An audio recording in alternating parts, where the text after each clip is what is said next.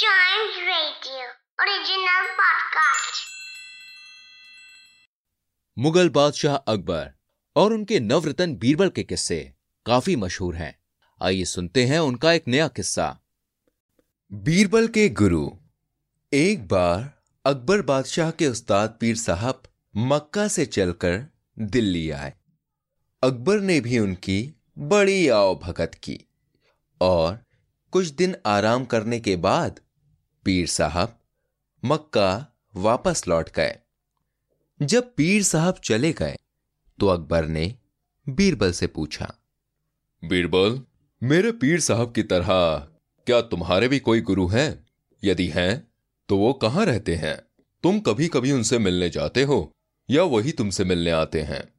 बीरबल ने जवाब दिया, जहाँ पना मेरे भी गुरु हैं, लेकिन वो बाहर रहते हैं। और कहीं आते जाते नहीं। हाल ही में मैंने सुना है कि मेरे गुरुदेव किसी को कुछ बताते भी नहीं और कभी किसी से एक पैसा भी नहीं लेते।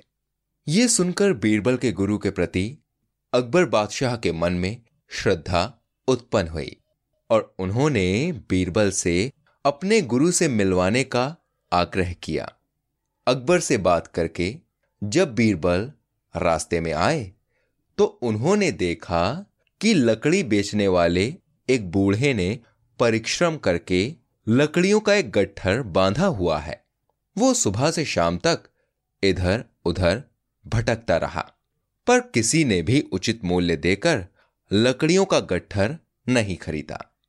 लाचार होकर वो बूढ़ा लकड़हारा गट्ठर अपने घर वापस लिए जा रहा था। पहले तो बीरबल ने उस लकड़ी बेचने वाले से लकड़ियों के उस गट्ठर का मूल्य पूछा।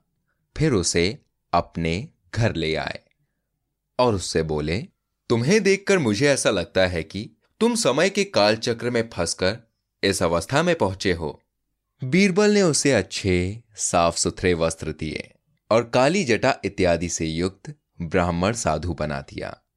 उसके हाथ में रुद्राक्ष की माला भी दे दी। फिर एक बड़े मंदिर के पीछे मृग चर्म के आसन पर बैठाकर उससे बोले, तुमसे मिलने बड़े बड़े अमीर उमराव आएँगे, पर उनसे तुम बिल्कुल मत बोलना। तुम्हें कितनी भी बहुमूल्य वस्तुएँ वो क्यों ना दिखाएँ, पर उनकी तरफ़ तुम आँख भी मत उठाना। तुमसे जो कुछ भी पूछे, उसका जवाब मत देना। बस अपने ध्यान में रहना और सिर्फ़ माला फेरते रहना। ध्यान रहे, यदि इसके अलावा तुमने कोई भी हरकत की तो तुम्हारी खैर नहीं, क्योंकि मैं तुम्हारी हरकतों को देखता रहूँगा। बूढ़े लकड़हारे ने बीरबल की बात को स्वीकार कर लिया।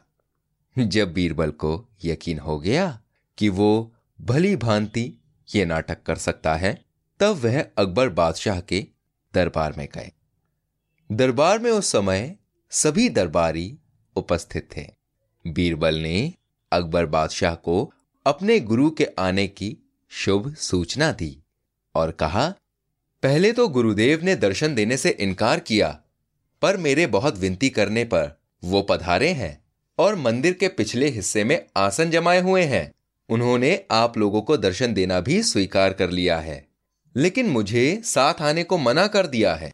यदि मैं हट करके जाऊँगा तो हो सकता है कि वो मुझे श्राप दे दें। अतः आप और लोगों के साथ उनके दर्शन करने के लिए जा सकते हैं। बीरबल को छोड़कर अकबर बादशाह के साथ सभी दरबारी गुरुदेव के दर्शन करने के लिए गए। अकबर बादशाह ने गुरुदेव के सामने जाकर सादर मस्तक झुकाया। फिर बैठकर उनसे पूछा, गुरुजी, अपना शुभ नाम और निवास स्थान इस दास को भी बताने की कृपा करें। लेकिन गुरुदेव अकबर बादशाह की बातें अनसुनी करके अपने ध्यान में लगे रहे। अकबर बादशाह फिर से बोले, हे महापुरुष, मैं सारे हिंदुस्तान का बादशाह हूँ और आपकी प्रत्येक इच्छा पूर्ण करने में मैं समर्थ हूँ। आप कृपा करके एक बार मेरी ओर नज़र उठाकर देख लें तो मैं अपने आप को धन्य समझूँगा। इस पर भी जब गुरुदेव ने ध्यान नहीं दिया तो अकबर बादशाह ने दस हज़ार रुपए मूल्य का कड़ा, जिसे वह स्वयं पहने हुए थे, उसे हाथ से उतारकर गुरुदेव के चरणों में यह सोचकर रख दिया कि लालच में शायद कुछ आशीर्वाद देकर वो इस बहुमूल्य कड़े को स्वीकार कर ले। परंतु जब नतीजा कुछ भी ना निकला तो निराश होकर अकबर बादशाह वहाँ से उठ खड़े हुए और बोले, जो आदमी अतिथि के साथ ऐसा व्यवहार करे उस कठोर हद से बातें करना भी मूर्खता है। उन्होंने वो कड़ा बीरबल के यहाँ भिजवा दिया क्योंकि दान की वस्तु बादशाह के महल में वापस नहीं जा सकती थी। अगले दिन गुरुदेव का सारा हाल सुनाकर अकबर बादशाह ने बीरबल से पूछा बीरबल अगर मूर्ख मिले तो क्या करना चाहिए? बीरबल बोले उस समय चुप रहना ही अच्छा है। बीरबल के इस जवाब से अकबर की रही सही मर्यादा पर भी पानी पड़ गया। उनका विचार था कि ऐसी बातें कहकर वो बीरबल के गुरु को मूर्ख साबित करेंगे, पर वो उल्टे खुद मूर्ख बन गए। अकबर बादशाह को चुप देखकर बीरबल बोले, जब मैंने पहले ही उनका स्वभाव आपको बता दिया था कि उनको रुपयों पैसों का लालच नहीं है, कभी किसी के दरवाजे पर वो नहीं जाते, और मेरे कहने पर बड़ी मुश्किल से तो वो मिलने के लिए राज़ी हुए थे। फिर आपने उन्हें लालच क्यों दिया? आपने अशब्द कहकर गुरु का अपमान किया है। आपको धन दौलत का घमंड है। इसलिए वो आपसे नहीं बोले। बीरबल की बात सुनकर अकबर बहुत लज्जित हुए।